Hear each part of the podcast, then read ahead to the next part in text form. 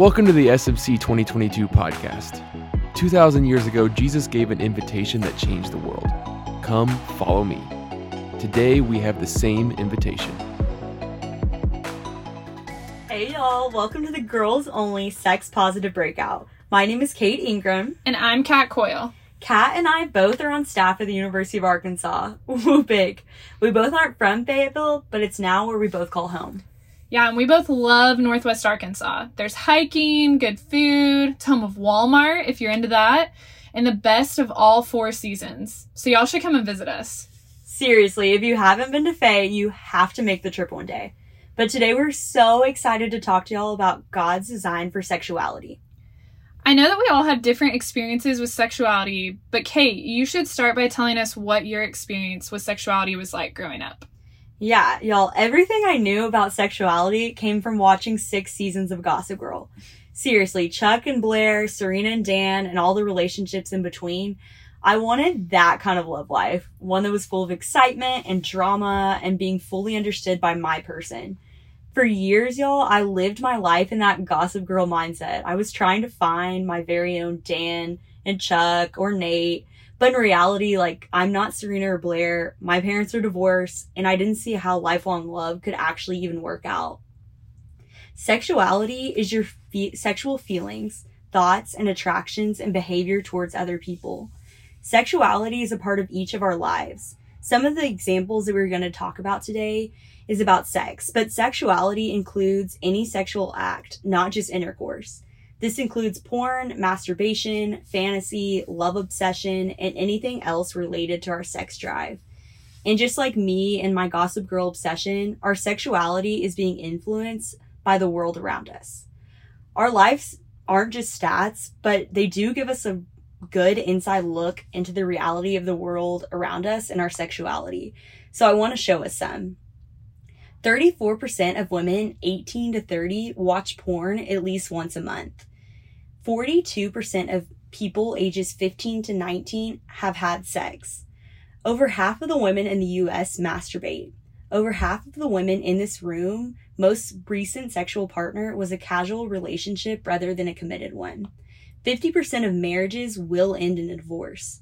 71% of men and 67% of women wish they had more opportunities to find a life long-term partner and at least one fourth of us have been sexually abused.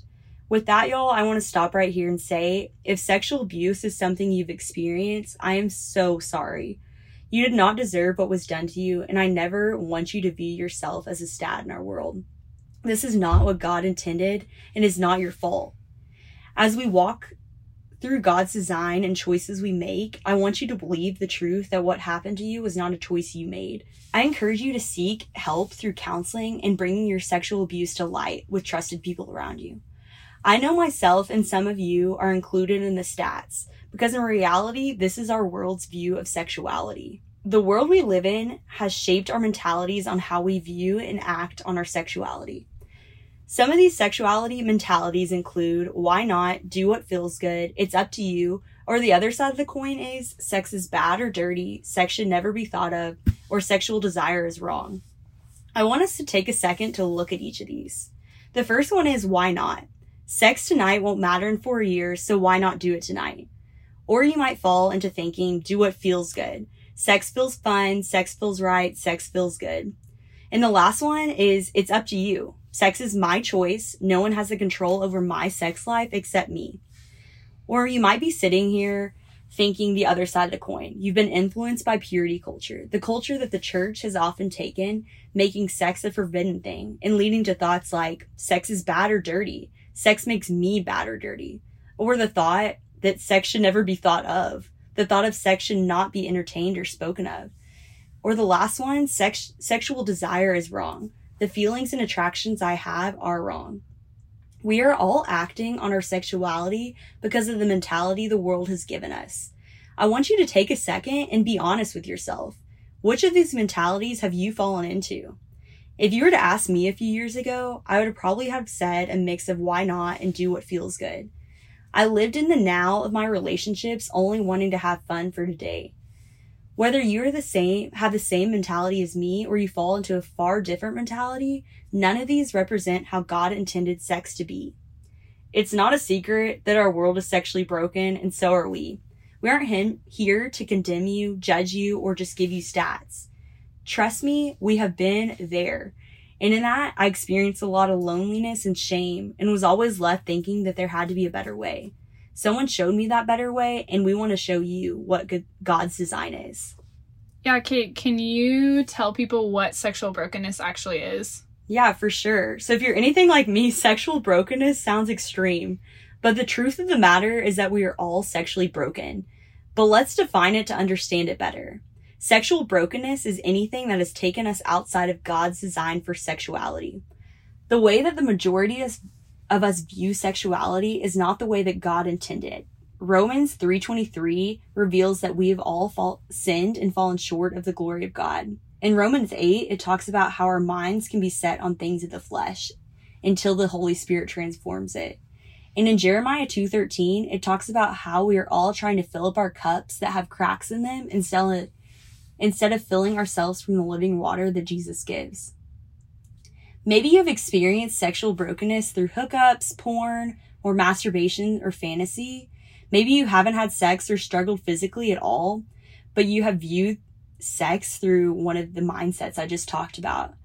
So, if we're looking back at the definition of sexual brokenness being anything that takes us outside of God's design for sexuality, then I feel confident to say that we are all sexual, sexually broken in one way or another. Our sexuality has not been everything God has designed it to be. Please don't hear this though and just think, well, it's a little too late for me. I'm not a virgin. I've messed up too badly. My boyfriend and I have already gone too far. We can't go back. I've watched porn too much for my mind to ever be free. What I've learned is sexual purity isn't a state, it's a pursuit. We can pursue it. Your past doesn't have to define you. What the world says about sexuality doesn't have to define your experience of it. We see Jesus actually tell a woman this that's experiencing her own sexual brokenness. I want us to look at what he tells her. John 8 is a story of a woman being caught in the act of adultery. The city leaders bring her out in front of everyone. The law said a woman caught in adultery should be stoned. Jesus tells the crowd, He who is without sin cast the first stone. Obviously, everyone has sinned. So one by one they walk away. Then he asks the woman, Where are your condemners? She says, There are none. Then neither do I condemn you. Y'all let that sink in. Jesus knew exactly what she did, but he did not condemn her. Isn't that wonderful news? He says the same to us. He knows exactly what we have done. Every single act of sexual immorality or wrong view of sex we have chosen, and yet Jesus doesn't hold it against us. He offers complete forgiveness, even for our sexual sin. But he doesn't stop there. He says, Go now and leave your life of sin. He doesn't just want to tell us we aren't condemned, he wants us to have a better life. He's giving you that same choice now. But to choose, we have to know what we are choosing. So that's where we're headed next. So, Kat, tell us what God says about sexuality. Yeah, just like what Kate was saying, our world has a lot to say and it's influencing our sexuality. But God also has a lot to say about it too. And I want you to hear it. So today I want to give you five biblical views that will shape how you view your sexuality. The first is that God made sexuality and made us sexual beings. From the beginning, God created us man and woman. And then the very first command he gave us in Genesis 1:28 was to be fruitful and multiply. Y'all, you know what that means? That means to have sex and to have a lot of kids. This was his way to fill the earth with people who are made in his image. So we don't have to be embarrassed about having a sex drive or we don't have to think that sex is dirty. God created sex and he made it for his purpose. So view number 1 is to know God made sex and our sexuality and he made us sexual beings. View number two is that God has a design for sex and it actually points to Him. Ephesians 5 31 through 32 says, For this reason, a man will leave his father and mother and be united to his wife, and the two will become one flesh. This is a profound mystery, but I'm talking about Christ and the church. So, what we saw in Genesis is that God designed sex. And what we see in these verses is that sex, believe it or not, is actually about God. The second half of Ephesians 5 is all about a husband and a wife and how they're supposed to treat each other. But these verses are talking about marriage and about sex, these specific ones. And it's talking about where two become one flesh. And then Paul, the author of these verses, goes on to say that this is a mystery and it's pointing to Christ and the church. So maybe you're like me and asking, what, how the heck does that work? Have you ever heard that in scripture? The church, aka any believer who is following God, is called the bride of Christ. What that means is that one day, when Christ comes back for his people, there will be a huge wedding. We know this because of a book in the Bible called Revelation. It talks about what will happen when Jesus comes back. We learn that we won't ever have to be separated from Christ again, and that because of that, there will be a huge wedding feast. Think of the best and most extravagant wedding that you've ever seen in a movie or in real life. I guarantee you that it pales in comparison to this wedding. Y'all, it's going to be epic, and I can't wait. And what Paul is saying in Ephesians, these verses that we just read, is that marriage and sex is supposed to mirror the amazing wedding feast and connection that is to come with Christ. So when you see a godly marriage of people that are loving and cherishing each other and are having sex in God's design, we can know that we are just seeing a tiny glimpse of the amazing marriage that is to come when we know Christ. He created marriage, and sex points to Him. So we can know that sex is a part of God's design and it actually points to Him. And similar to that, another view that we can have is that God created our sexuality and it is good. The first Hebrew word the Bible has for sex is yada. Yada means to know and be known and it's talked about between a husband and a wife, the way that God designed it. But God distinguishes from sex his way and sex the world's way. The Bible also talks about another word for sex, and it is shakab. Think of this like a cheap substitute, not the real thing at all, fake love. This word is used anytime it is sex outside of God's design. It's used for rape, adultery, and sex before marriage. There's a book that has a ton of research on the hookup culture. It's a non spiritual book written by a non Christian. And here's some of the words college girls used to describe last night's hookup. They said it was awkward, used, dirty, empty, regretful, ashamed, alone, miserable, disgusted, and duped. All things that they felt. Y'all, these aren't even necessarily girls trying to follow God or do sex His way, but the reality of sexuality is the same for everyone. Do you want to experience Yada or Shakab? There are always consequences when we don't follow God's design for our sexuality. But 1 Timothy 4 4 says that everything God created is good. So we can know our sexuality when it's in its rightful place is a good thing. Yeah, you know, Kat, what I always think of with this is a fire. A fire is amazing when it is in the fireplace where it can be enjoyed and its warmth and its heat is contained. But you don't want the fire to jump out of the fireplace and go throughout your entire house. Mm-hmm. It can do some major damage and burn the whole house down with it. This is what is happening when we take our sexuality and do with it what we want. But when we keep it in its rightful place of God's design, God says it's good.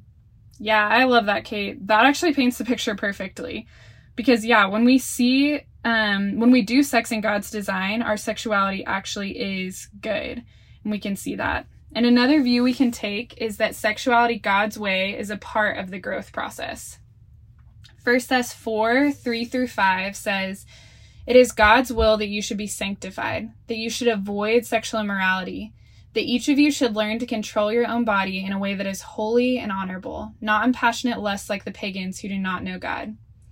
So, what these verses are saying is that our sexuality isn't just something we need to deal with or avoid.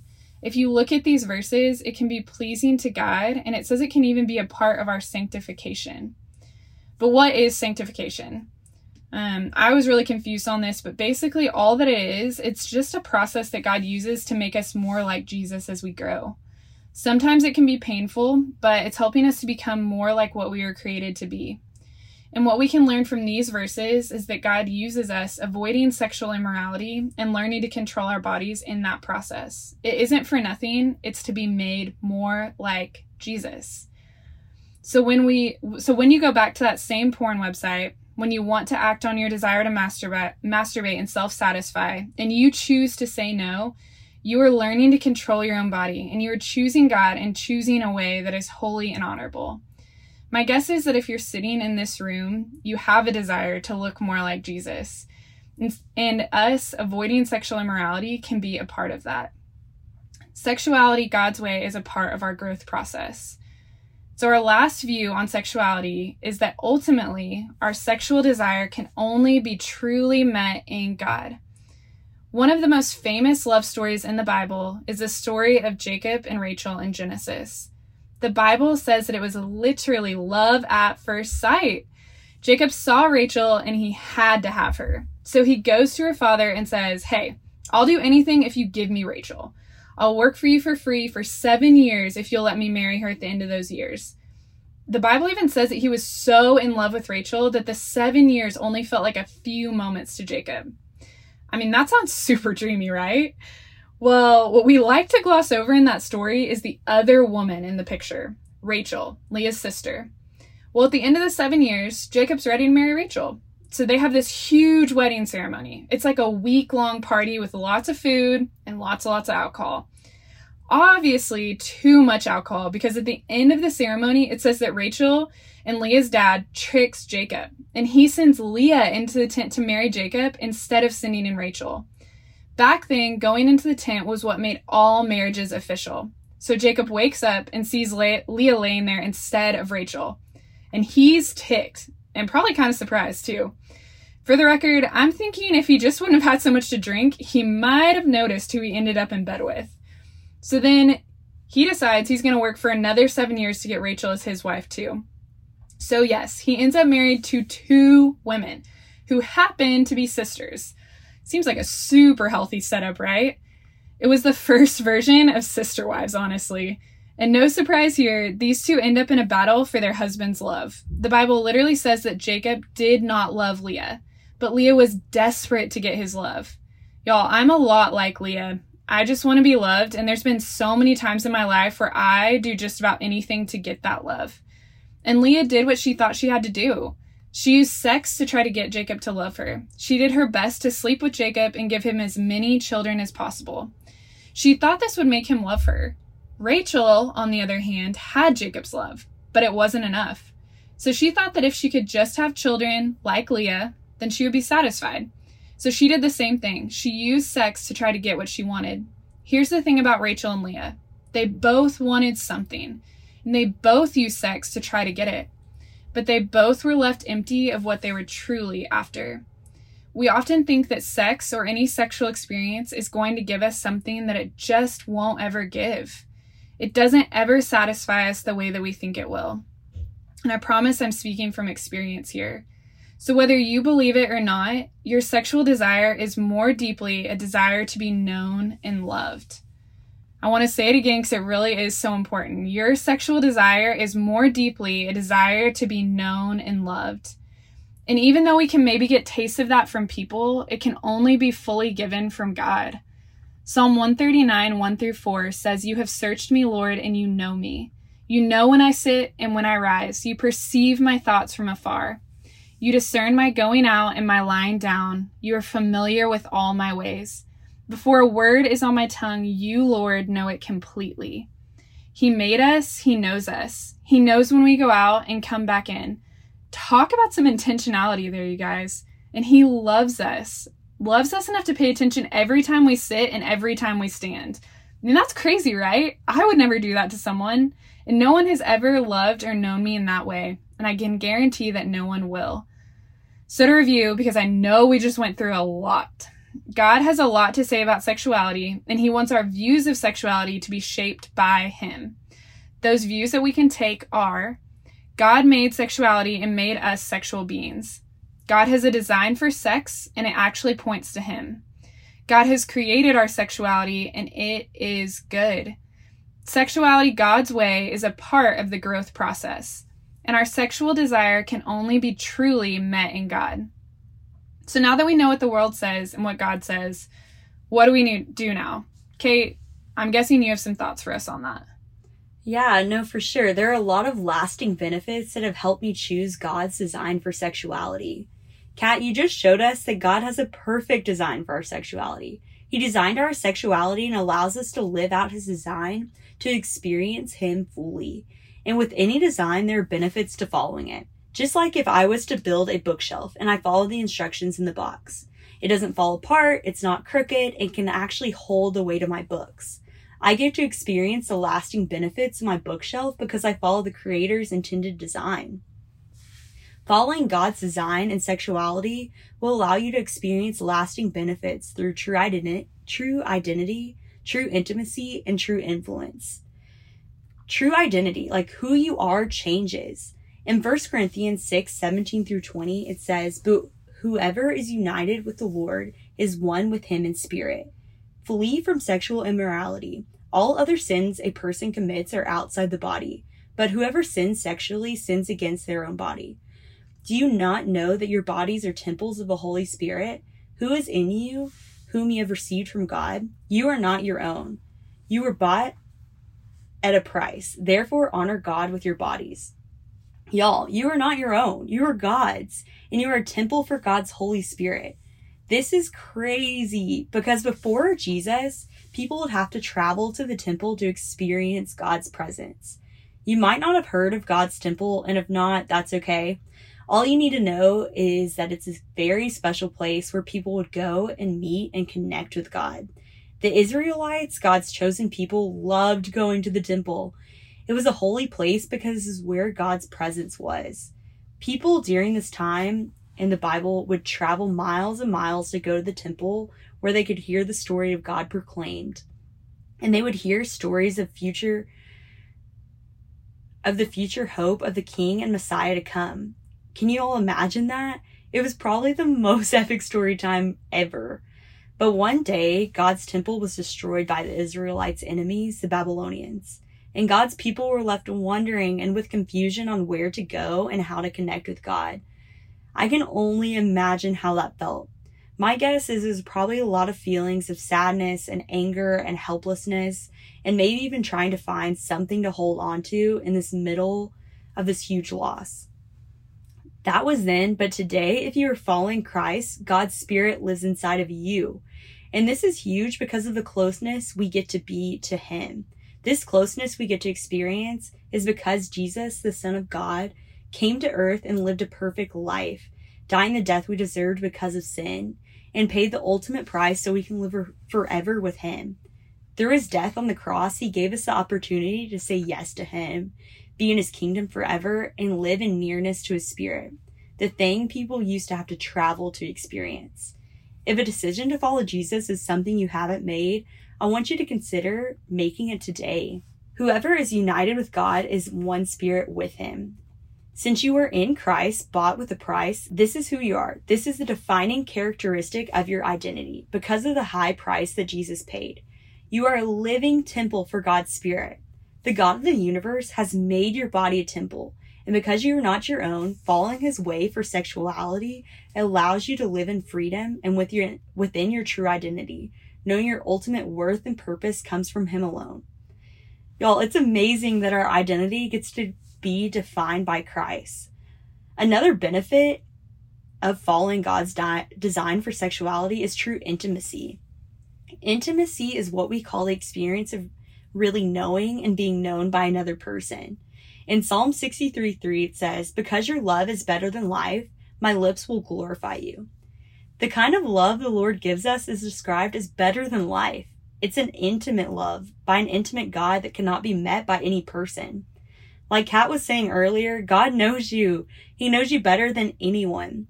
Think of how well your parent, your sibling, your best friend knows you, and then think a thousand times more. That is how intimately God knows you. And the cool thing is, is he lets us know him deeply too. He meets the definition of true intimacy. But when we do things outside of God's design, we are separating ourselves from him. By following his purpose, we get to experience what he intended and we get to share in those experiences with him in an intimate way I was just talking about. Choosing to follow God's design is choosing closeness with Christ. When I think back to the past relationships when I wasn't following God's design, I desired true intimacy and I often ended with deep loneliness. But I saw when I followed God, I did not have to search anymore. Trust is essential part of intimacy. The more you trust someone, the more likely you are to be intimate with them. And y'all, the most trustworthy person is God. God doesn't make you wonder where you stand in your relationship with Him. It doesn't change by circumstance. By trusting and following His design for sexuality, you have an intimacy that cannot be truly met in any sexual relationship. His love is better than life. You can glorify Him and receive true intimacy through following His way for sexuality. And lastly, you gain true influence by following God's design. What you do matters to your future self and others right now. Say you get the guy or you get invited to the date party. Does it have lasting influence? It might not, but following Christ always does. In Philippians 2 14 through 15, it says, Do everything without grumbling or arguing, so that you may become blameless and pure, children of God without fault in a warped and crooked generation. Then you will shine among them like stars in the sky. We have the opportunity to shine on our college campuses like stars in the sky. This might sound kind of crazy to shine like stars, but that is what following God's way does. It's different from the world, so it sticks out from the world. And people are curious and attracted to it. And when one person follows God's way, other people get the opportunity to see that God has a better way for them too. This is the kind of reputation that lasts way beyond your four years of college. Following God's design for sexuality also has the potential to impact a potential future marriage. Proverbs 31:12 says, "She brings him good, not harm all the days of her life." If you choose to follow God's design, it will bless your future marriage because you're choosing a way that honors God. But even more than that, your life will look differently and you will get to make an impact for God's kingdom. Like choosing to set boundaries in your relationship or wa- not watching certain TV shows or movies. Every choice matters and allows you to influence and to shine for Christ. And as someone who is not married, I'm here to say it is worth it. What you do matters, and choosing God's design can influence generations to come. Y'all, the creator of the universe wants to be at the center of your sexuality. And by doing it his way, you get to see him become your true identity. You get to find true intimacy with him, and you have true influence for him. Our sexuality becomes Christ centered, allowing us to glorify him within it. Okay, you guys, we are wrapping up and headed home, but we hope that you leave here understanding God's design for sexuality and take a step towards believing that it is good. A true belief about this is the thing that will ultimately change our hearts and in turn change our actions. Um, but if you're looking for a next step, we didn't just want to leave you hanging. So we came up with three places to look as you start moving towards God's design for sexuality. Look up. Look up to God and confess and accept His forgiveness for your sexual past. In my opinion, one of the biggest consequences of our sexual sin is that guilt and shame that usually comes with it. Let God free you from feeling guilt and shame. If you're struggling to really believe you're forgiven, write everything you've ever done on a piece of paper and then throw it away. Physically throw it in the trash can. I've done it and it helps. This can really help you believe that those things are in the past and they don't have to be a part of your future. Look in. Be honest with yourself. Evaluate where you've been and where it's gotten you. What do you need to change? What do you need to stop doing? What do you need to start doing? What relationships do you need to end? And then finally, look out. Who is going to help you? You can't do it alone. What friends can you confide in? Is counseling a good next step for you to help work through your sexual brokenness? Who is a spiritual leader that can give you real accountability and help you make a plan to live out God's design for sexuality? So look up, look in, and look out are your steps. I truly am so humbled, and I know Kate that Kate is too, that God's allowed us to talk to you about his design for sexuality. Y'all, I've done a lot of things wrong, but by God's grace, I've been able to submit to God's design for sexuality and live out of that. It truly is so worth it because I believe that when we do that, the world really will begin to look differently. When we live out of God's design, we'll get to see godly marriages happen, whole families that aren't broken apart by divorce, freedom from addictions, and we can experience God's satisfying, yada, love for us, to know and be known. 2 Peter 1 3 says, He has given us everything we need for life and godliness. This verse is the ultimate pump up verse for me. So take it and remember you are not too far gone. Your story is not unredeemable.